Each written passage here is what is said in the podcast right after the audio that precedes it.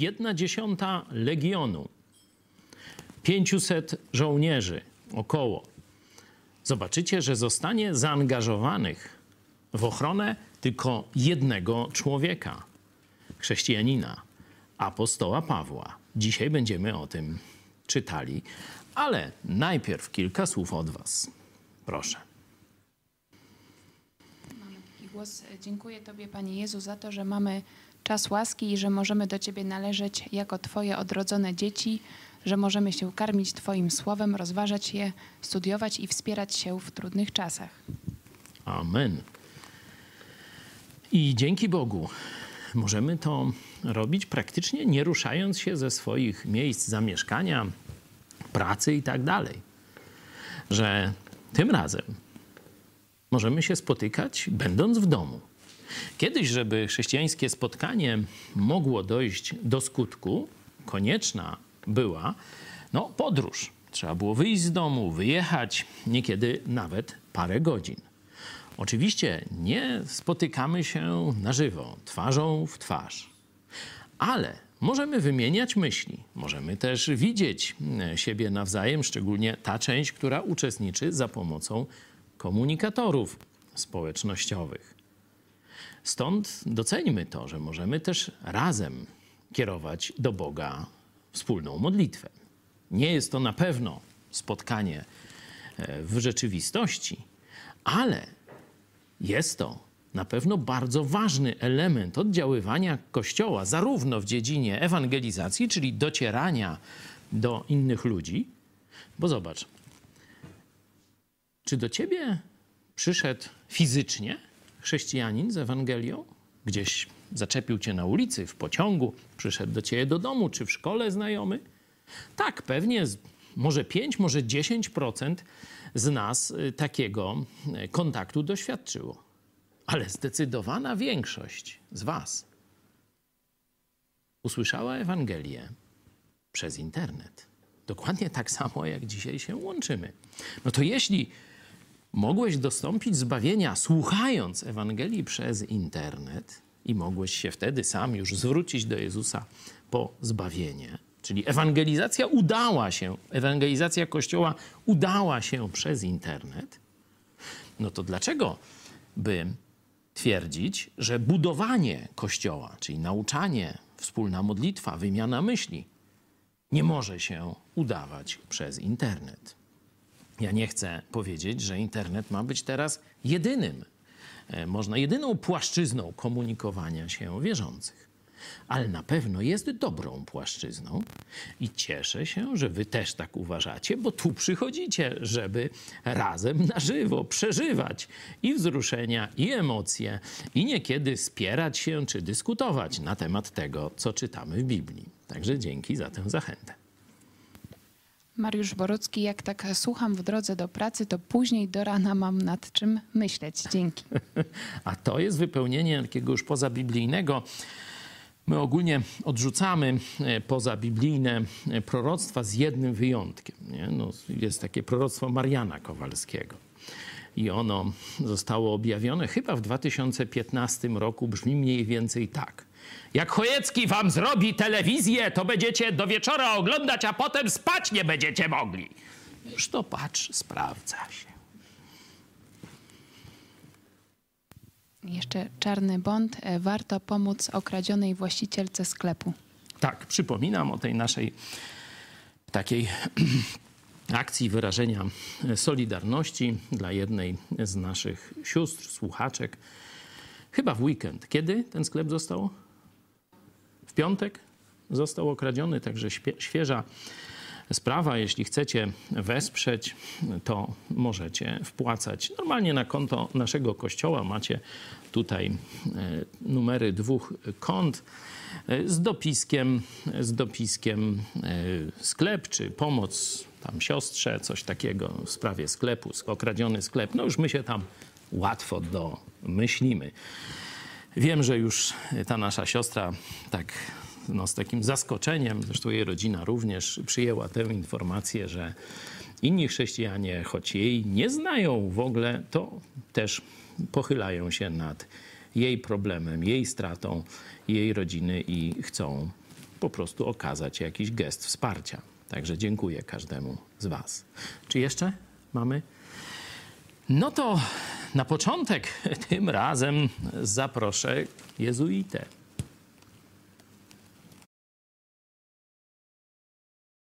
często byłem zaskoczony na początku, a później urzeczony tym, że na przykład w wielu amerykańskich miastach jest jakieś tam malutkie miasteczko, znajduje się w nim jedna główna ulica, prawda, i, i, i co 10-20 metrów stoi inny kościół i stoją koło siebie i ludzie w niedzielę przyjeżdżają na różne nabożeństwa i nikt sobie nie wyrzuca tego, nikt nikomu krzywdy nie robi, nikt na nikogo źle nie patrzy, wszyscy razem pracują, żyją. Myślę, że to jest taki ideał, do którego też powinniśmy dążyć. Być może wynika to także z tego, że katolicy stanowią taką dominującą większość w Polsce i być może w czas bywają wypadki, że wydaje się, że jest rzeczą aż nie do, nie do wyobrażenia, że ktoś może myśleć inaczej. Ale to jest nasz problem, problem katolików, z którym musimy sobie poradzić i z którym, który powinniśmy definitywnie rozwiązać. Podkreślam jeszcze raz, każdy przejaw nietolerancji, każdy przejaw e, agresji wobec kogoś, kto wierzy inaczej, jest absolutnie niedopuszczalny i godny potępienia.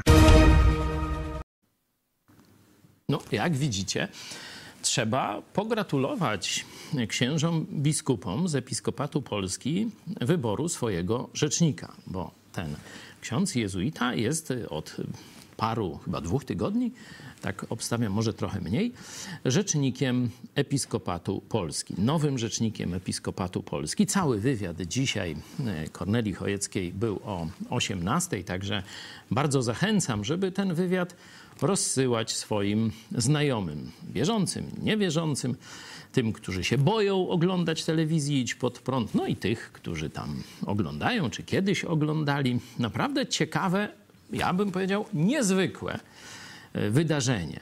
E, więcej skomentuje go, jeśli Bóg pozwoli, jutro w programie Którędy do Nieba. Będziemy się szerzej zajmowali wypowiedziami e, księdza rzecznika. Dzisiaj no, zaprezentowałem tę chyba dla naszego środowiska jedną z ciekawszych, ponieważ powiedział to samo, co ja wam mówię od wielu, wielu lat. Zobaczcie, wzorem właściwych relacji między kościołami, relacji tolerancji religijnej między ludźmi jest tak, dokładnie tak. Nie Hiszpania, nie Irlandia, nie Włochy nawet i nie Watykan, a Stany Zjednoczone Ameryki. Ksiądz jezuita powiedział, że to jest ideał, do którego mamy wszyscy dążyć. Biorę na razie te słowa za dobrą monetę, ale trzeba uważać. O, oczywiście, ale to zapraszam jutro na 20.30. Będziemy dyskutować. Możecie też swoje uwagi, pytania. Będziemy starali się je ująć w jutrzejszym programie. Powtarzam, 20.30, którędy do nieba. Także bardzo e, się cieszę i dziękuję księdzu rzecznikowi, że zechciał skorzystać z zaproszenia naszej telewizji.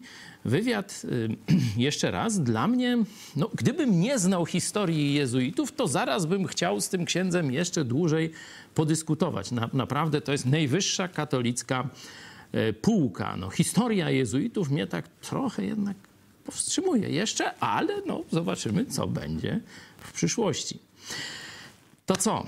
Myślę, że czas na modlitwę i przechodzimy do spraw wojskowych. No, chrześcijańsko-wojskowych, tak powiem. Ja się pomodlę. Kochany Ojcze, dziękujemy Ci, że Ty jesteś Bogiem żywym. Dziękujemy Ci, że jesteśmy w Twoim ręku i nikt nie może nas z Twojej ręki wyrwać. Dziękujemy Ci, Panie Jezu, że jesteśmy w Twoim ręku również i nikt z Twojej ręki nie może nas wyrwać. Cieszymy się, że możemy uczestniczyć w tym wspaniałym planie dotarcia z Ewangelią do świata. Dziękujemy Ci, nasz Panie i Boże, że Ty cały czas ogarniasz nas z tyłu, z przodu Jesteś przed nami, prowadzisz, dodajesz otuchy. Twój Duch Święty stale mieszka w nas i działa, dając nam moc do tego, byśmy się nie poddali, byśmy przełamali naszą ludzką niemoc i każdego dnia szli w równym szeregu za Tobą, nasz drogi Panie i Zbawicielu Jezusie Chrystusie.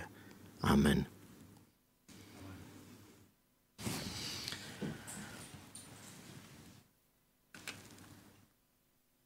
Oficer rzymski, dowódca garnizonu Jerozolima, uratował apostoła Pawła przed linczem. Wciągnął go przy pomocy swoich żołnierzy do twierdzy. Tam chciał go biczować. Ale gdy usłyszał, że to obywatel rzymski, przestraszył się bardzo, wdał się w pogawędkę z apostołem Pawłem. Mówił, ja to obywatelstwo musiałem kupić. A Paweł mu na to, a ja je mam od urodzenia. A do tego jeszcze Paweł był e, obywatelem miasta Tars. Dość znacznego miasta, zdaje się, to e, wcześniej 22, e, trzeci, trzeci werset. Urodzonym w Tarsie, wcześniej tam mówi, że to jest dość znaczne miasto. Tu E, nasz już absolwent historii, mówił, że e, obywatelstwo Tarsu mogło mieć nawet, można powiedzieć, społecznie wyższą wartość niż obywatelstwo rzymskie, które dość powszechnie już wtedy kupowano. W każdym razie z tych dwóch paragrafów odstąpił od biczowania i nakazał Żydom, arcykapłanowi, całej Radzie Najwyższej przybyć, żeby wnieść oskarżenie przeciwko apostołowi Pawłowi.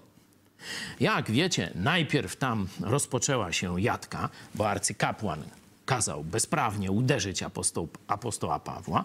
Apostoł Paweł mu odwinął, no nie ręką, ale słowem, także mu w pięty poszło. No a potem rozpoczął grę. No jak się wybronić przed ludźmi, którzy chcą cię zabić? No, że tak powiem, rzucił hasło, które spowodowało, że oni się wzięli za łby. Jak się zaczęli naparzać, jak się zaczęli kłócić. Dowódca rzymski tylko patrzył na ten cyrk, na te igrzyska. Mówi, zabieram chłopa, bo mi go jeszcze stratują i zabiją. No i wyrwał apostoła Pawła i z powrotem umieścił w twierdzy. Jedenasty werset, na którymśmy skończyli, to była pociecha od samego Boga. W nocy sam Bóg przyszedł do apostoła Pawła i powiedział: Bądź dobrej myśli, bo jak świadczyłeś o mnie w Jerozolimie, tak musisz świadczyć i w Rzymie. Zobaczcie, Bóg wie, kiedy potrzebujemy pocieszenia. Bóg wiedział, kiedy apostoł Paweł słabnie i kiedy trzeba mu osobiście dodać otuchy.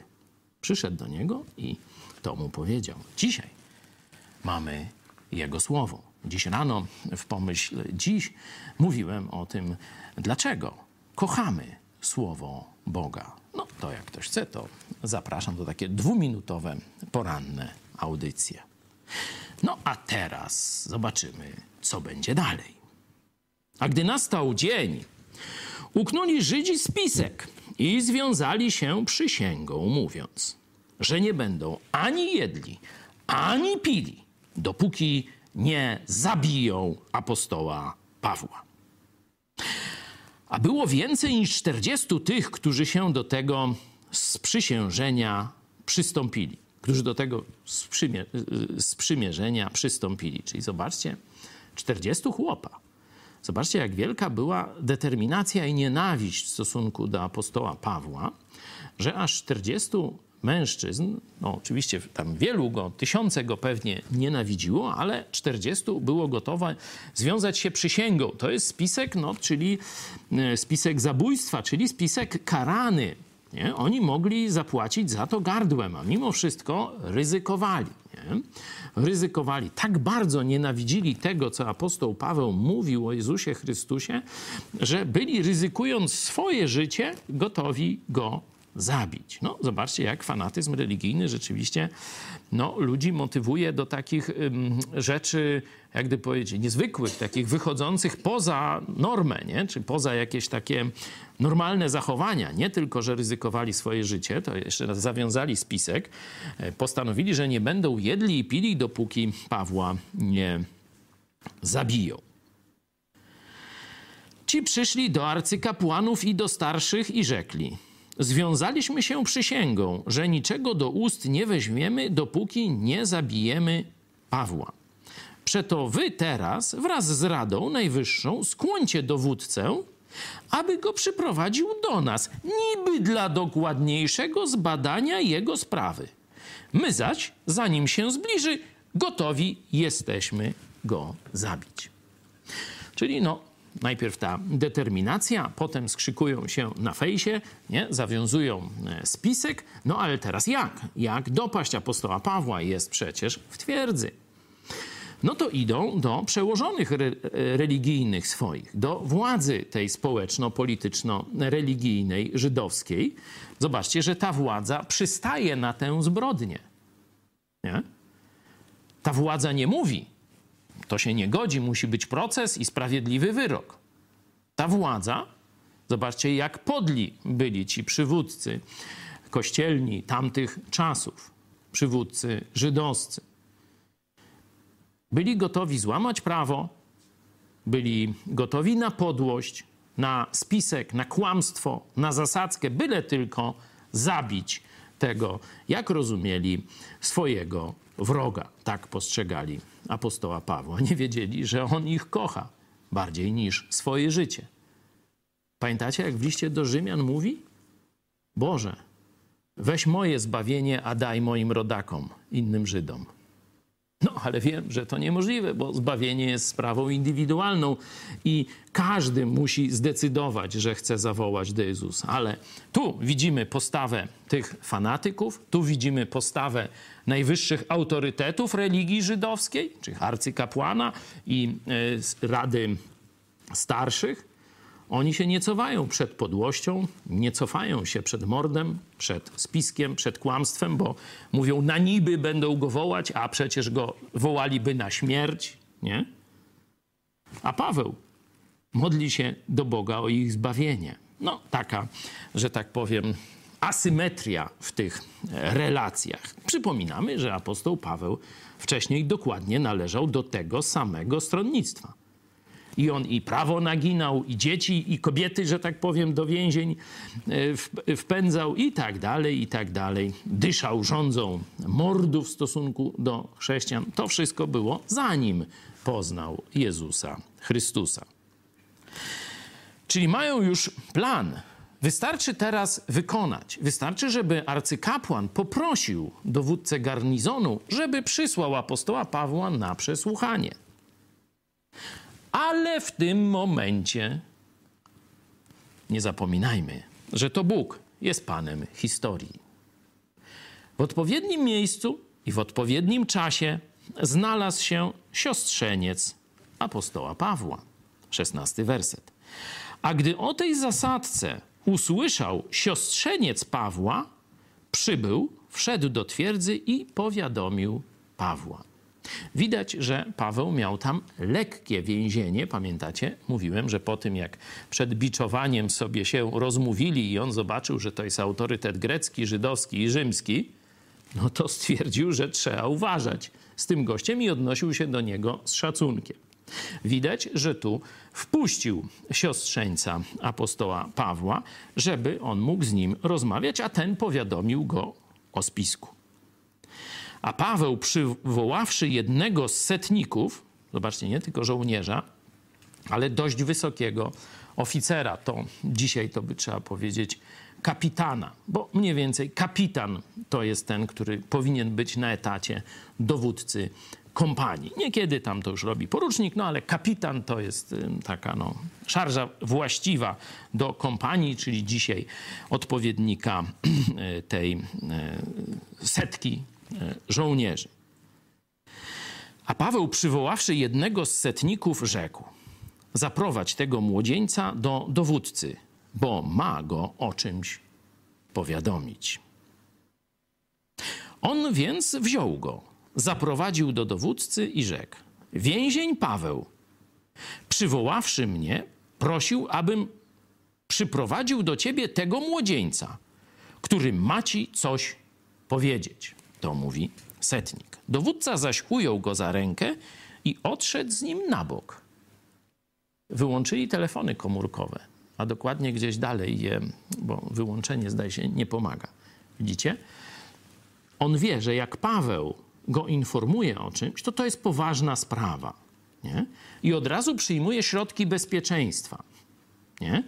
Ten setnik nawet nie wie o co chodzi. On bierze tego siostrzeńca i odchodzą na bok, żeby nie było podsłuchu. Nie? On, wziąwszy go, zaprowadził, mm, przepraszam, dowódca zaś ujął go za rękę, odszedł z nim na bok i zapytał: O czym to masz mnie powiadomić? Wie, że to będzie coś ważnego. A on powiedział: Żydzi uchwalili prosić cię, abyś jutro przyprowadził Pawła przed Radę Najwyższą, niby dla dokładniejszego zbadania jego sprawy. Ale ty nie ulegaj ich namowie, bo czyha na niego między nimi więcej niż czterdziestu mężów. Czyli być może jeszcze nowi się przyłączyli później do tego spisku. Którzy związali się przysięgą, że nie będą ani jedli, ani pili, dopóki go nie zabiją.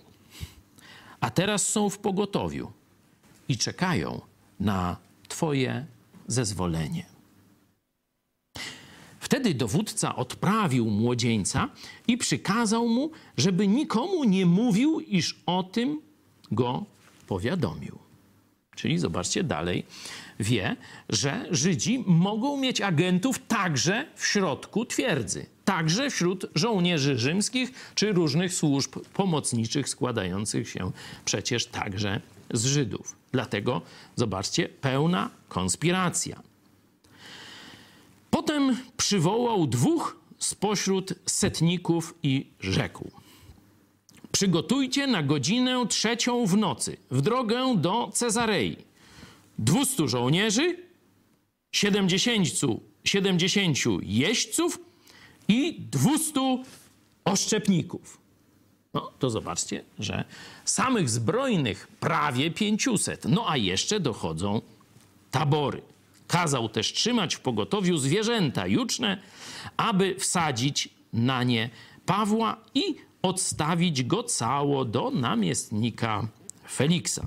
Napisał też list tej treści. Klaudiusz Lizjasz najdostojniejszemu namiestnikowi Feliksowi przesyła pozdrowienia. To do swojego zwierzchnika. Pisze, mamy teraz jego imię i nazwisko tego dowódcy garnizonu. Klaudiusz Lizjasz. Męża tego, mowa o tym więźniu, który dotrze do Feliksa, męża tego pochwycili Żydzi. A gdy już mieli go zabić, przypadłem z żołnierzami i uwolniłem go, dowiedziawszy się, że jest obywatelem rzymskim. Grabi sobie plus. Nie? Troszeczkę inaczej sprawa tam wyglądała, no ale nie wchodźmy w zawiłości. Rzeczywiście on e, bardzo pomógł apostołowi Pawłowi i potraktował go jak najbardziej, można powiedzieć, życzliwie, kulturalnie i zgodnie z prawem. A chcąc się dowiedzieć, z jakiej przyczyny go oskarżali, postawiłem go przed ich Radą Najwyższą. Stwierdziłem, że jest oskarżony o sporne zagadnienia dotyczące ich zakonu lecz nie ciąży na nim żadne przestępstwo zasługujące na karę śmierci lub więzienia. Czyli już po tej gadce, pamiętacie wtedy, którzy się, się tam za łby chwycili, saduceusze i faryzeusze, e, setnik, znaczy dowódca, to nie setnik, to dowódca kohorty i garnizonu, Klaudiusz, wie, że tu chodzi tylko o spory religijne, że on komuś nadepnął na nagniotek czy tam odcisk, jak to się mówi, jeśli chodzi o inne tezy głoszone o Bogu, a żadnego przestępstwa nie popełnił. To już wie jasno, chociaż nie wie dokładnie o co chodzi, bo mówi, y, że jest osporne zagadnienia dotyczące ich zakonu, on w to nie wchodzi. Nie wchodzi. A gdy mi doniesiono, że się przygotowuje zamach na tego męża, natychmiast wysłałem go do ciebie. A oskarżycieli powiadomiłem, aby przed tobą powiedzieli, co mają przeciwko niemu. I teraz pytanie o los tych ponad 40 Żydów. Jak myślicie? Czy dotrzymali tych swoich ślubów? No bo już wiemy, że apostoła Pawła nie zabili. Czy zginęli z głodu? Czekajcie, czy oni. To trzy dni powinno im wystarczyć. Że nie będą ani jedli, ani pili, dopóki go nie zabiją. Biblia o tym milczy. Ale zagadnienie ciekawe. Czy wytrwali w tym swoim fanatycznym postanowieniu? Szczerze mówiąc, wątpię. No ale, no, czyli przeżyli. Taką przyjmujemy interpretację. Żołnierze więc, zgodnie z rozkazem, wzięli Pawła i zawiedli go nocą do Antipatris. Nazajutrz zaś wrócili do twierdzy, zostawiwszy jeźdźców, aby jechali z nim dalej. Czyli tych 500 żołnierzy poszli aż do tego miejsca, czyli prawdopodobnie no, parę godzin szli, żeby daleko od Jerozolimy e, odejść. I Potem piechota wróciła, czyli piesi żołnierze i oszczepnicy, 400, a 70 jazdy dalej eskortowało. Zobaczcie, 70 żołnierzy to jest dalej poważna eskorta. Ci, przybywszy do Cezarei, oddali list namiestnikowi i przekazali mu też Pawła. Czyli i list od Klaudiusza, no i więźnia przekazali do żołnierzy z gwardii już Feliksa, namiestnika. A gdy przeczytał list, zapytał, z jakiej prowincji pochodzi. A dowiedziawszy się, że z Cylicji, to tak mniej więcej południowo-zachodnia Turcja, tam po sąsiedzku z Syrią Północną, rzekł: Przesłucham cię, gdy przybędą również oskarżyciele twoi. I rozkazał go strzec w pałacu Heroda. Mamy więc przerwę w procesie. Akcja przeniosła się z Jerozolimy, można powiedzieć, na wybrzeże e, Izraela do Cezarei. Mamy już nowego rzymskiego oficera, znaczy nie, już teraz nie oficera, urzędnika już jeszcze wyższej rangi, zobaczymy, jak Bóg da w czwartek, jak potoczą się rozmowy z tym urzędnikiem. A tak przy okazji, jak myślicie, czy Klaudiusz Lizjasz usłyszał od apostoła Pawła Ewangelię? Coś mi się wydaje, że usłyszał. Raz, że słuchał Pawła, który mówi do Żydów. Mówił po hebrajsku, pewnie nie zrozumiał. Ale z tego kontekstu, jaki tu widzimy, z tej zażyłości, możemy wnioskować, że wymienił też kilka zdań z apostołem Pawłem na temat zbawienia i Jezusa Chrystusa. Dlaczego tak sądzę? Bo zaraz zobaczymy, jak Bóg da.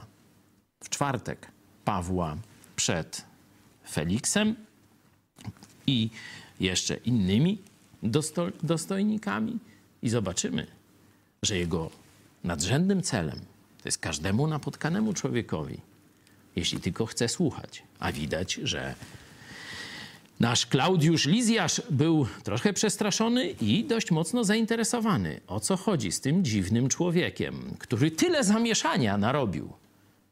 Myślał, że jest buntownikiem jakimś egipskim. A to tak oczytany i wysoko postawiony człowiek. A tak go nienawidzą. Za co? Zapewne się dowiedział i chwała Bogu.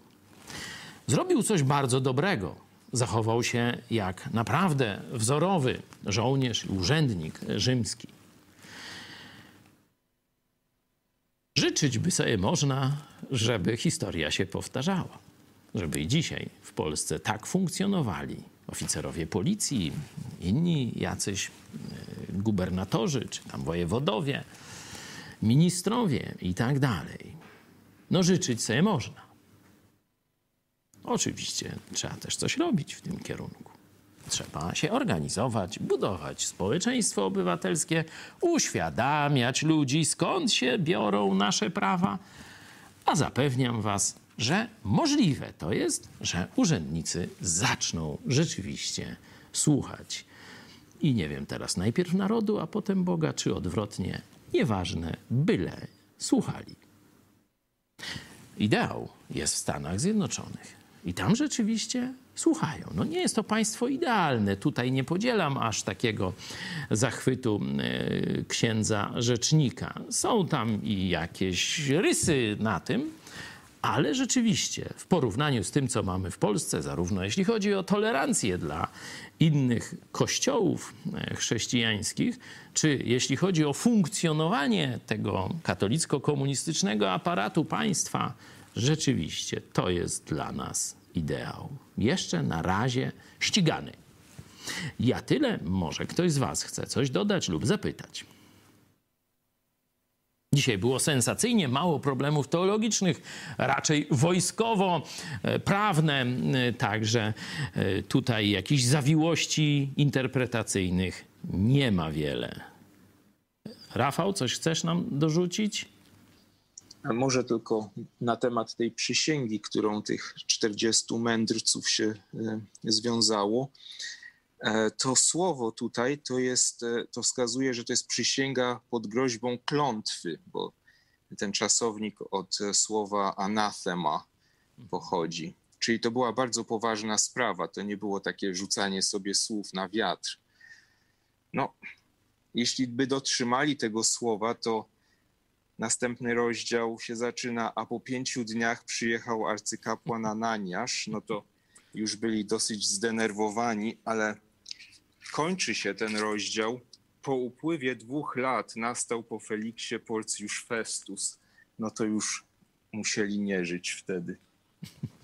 Myślę, że jednak, mm, że tak powiem, arcykapłan załatwił im jakąś dyspensę. Nie spodziewałbym się honoru po nich. Nie no, może, może rzeczywiście to jacyś, no wiecie, apostoł Paweł też był takim fanatykiem. No nic, zostawmy. W każdym razie przysięga ciężka pod groźbą no, przekleństwa, czyli takiego jakiegoś odrzucenia od Boga, nie? nie bez szans na zbawienie, tak by należało mm, rozumieć tę ich przysięgę, jeśli by ją złamali. Czyli albo nie zabili apostoła Pawła i coś zjedli, nie? to wtedy by po nich było. Ktoś ma jeszcze jakąś myśl?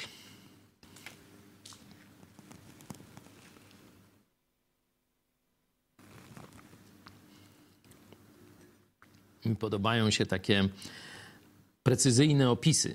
Zobaczcie, jest nie tylko treść tego listu, tego żołnierza, nie, dowódcy garnizonu, y, ale mamy jaka eskorta, jakiego rodzaju żołnierze. Tyle tych, tyle tych i tyle jeźdźców, nie? Ile, y, jaki dystans tam pokonali razem, a jaki jazda, nie? Zobaczcie, jakie bardzo szczegółowe opisy. No. E, Łukasz musiał być gdzieś blisko tych wydarzeń. Dlatego właśnie ta księga, dzieje apostolskie, są dla nas, znaczy dla historyków, są szczególnie cenne, jeśli chodzi o Imperium Rzymskie. Bo ta księga, no można powiedzieć tak, z pierwszej ręki daje opisy, e, jak funkcjonowało Imperium Rzymskie w tamtych czasach. Także ma nie tylko duchową wartość, oczywiście ona jest najważniejsza i nad nią tutaj mówimy, ale dzisiaj mamy taki no, całkowicie historyczny, historyczny fragment, taki właśnie od kuchni zobaczyliśmy, jak funkcjonuje państwo rzymskie w tym wymiarze policyjno-wojskowo-administracyjno-sądowniczym. To co? No, jeszcze może Proszę? tak taka uwaga, że takie coś mi przyszło do głowy, że, no, że w tym rozdziale widać, że Bóg myśli o wszystkim, bo akurat siostrzeniec Pawła usłyszał o tym planie. No i, no i pewnie nie był zwolennikiem Pawła, ale jednak ostrzegł go. Dlaczego myślisz, że nie był zwolennikiem? A, no, w liście do Rzymian to Paweł pisał o tej swojej rodzinie, że no tak, tak nie wiadomo dokładnie o kogo chodzi, ale można rozumieć tak, że nikt z jego rodziny nie uwierzył. Możesz zacytować? Pamiętasz ten fragment, czy... Wiesz co? Możemy przez... Nie. No w tej, gdzieś, gdzieś chyba dziewiąty czy dziesiąty, o jest, dziewiąty, dziewiąty rozdział. Okej. Okay że e, prawdę mówię w Chrystusie, nie kłamię, a poświadcza mi to sumienie moje w Duchu Świętym, że mam wielki smutek i nieustanny ból w sercu swoim, albowiem ja sam byłem gotów modlić się o to, aby być odłączony od Chrystusa za braci moich, krewnych moich według ciała. Także no przede wszystkim myślał o swojej rodzinie. Tak wygląda, że nikt z jego rodziny. Nie. No chyba tu bym się nie zgodził trochę, bo cały ten kontekst pokazuje, e, tu są losy Izraela pokazane zaraz obok, nie? Stąd chyba on myśli nie o swojej takiej rodzinie bliskiej, ale właśnie raczej o swoim narodzie, czyli o Żydach jako całej społeczności, że oni oni jednak, y, choć mm, no, dziesiątki tysięcy Żydów uwierzyło w Chrystusa, nawet niektórzy z rodu kapłańskiego, pamiętacie, czytaliśmy wcześniej, także nawet z tej, no można powiedzieć, z episkopatu niektórzy no tak nomen omen, tak pod, podjeżdżam pod księdza rzecznika. Co prawda on nie jest, on jest tylko rzecznikiem episkopatu, a e, tutaj w dziejach apostolskich mamy, że nawet niektórzy z episkopatu, czyli e, z kapłanów e, nawrócili się do Jezusa Chrystusa. Także wydaje mi się, że to twierdzenie, że nikt z jego rodziny nie nie, nie uwierzył, no, jest raczej domysłem, ten, ten werset bym. Mm, no, no, myślę, że raczej jest wątpliwy, żeby go użyć do tego celu. Nie? Że można to równie dobrze przyjąć tutaj tę, tę mm, interpretację, że, e, że mm, Paweł mówi o narodzie, bo ten, y, ten siostrzeniec wydaje się jakiejś w bliskiej zażyłości z apostołem Pawłem, nie? No tam od razu do niego przyszedł, z nim rozmawia, apostoł Paweł mu ufa. Zobaczcie, że apostoł Paweł mu całkowicie ufa, bo wysyła jego do dowódcy y, z misją poinformowania go o, o tym, co ma się dziać, nie? No ale to możemy tu się, znaczy różnie, możemy nie rozstrzygać tego, nie? Raczej wydaje mi się, że on miał bardzo, na pewno się zgodzimy, że on miał bardzo pozytywne jakieś nastawienie do apostoła Pawła. Chociaż niekiedy i wrogowie mogą się zachować uczciwie. No, arcykapłani też chyba musieli mieć do niego zaufanie, skoro przy, przy nim rozmawiali. Może też tak być, że on pośrednio usłyszał od kogoś, nie? No nie wiem, y, tu szesnasty werset. A gdy o tej zasadce usłyszał, y, on mógł no, oczywiście od arcykapłanów, od kogoś, kto tam był sługą tych arcykapłanów, nie? No bo służba tam podaje różne rzeczy i otwiera drzwi i podsłuchuje, nie? Mógł usłyszeć od kogoś z otoczenia tych ponad 40 fanatyków, nie? Tak, tak rozumiem.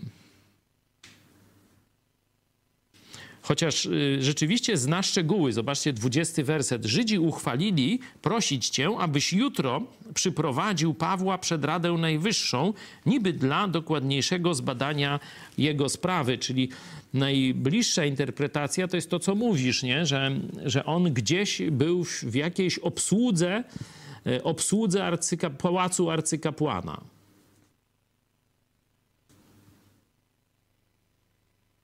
Może jego żona była tam kucharką na przykład. Też, też mogło tak być.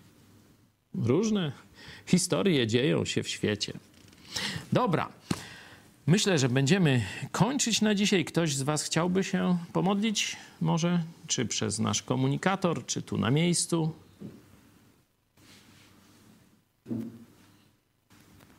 Radek, chcesz? Proszę.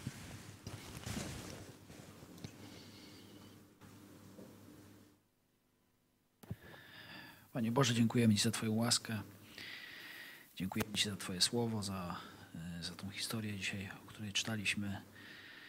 E, też, że mamy wgląd w to, co się działo, też wgląd w życie Pawła, w twoje, w Twoją opiekę i w to, jak, jak to się wszystko działo, kiedy e, rozpoczynał się, Ty rozpoczynałeś rozwój Twojego Kościoła też chwała Ci Boże za naszą wspólnotę i za te możliwości, że możemy tutaj wspólnie wszyscy też przez internet czytać Twoje słowo, poznawać.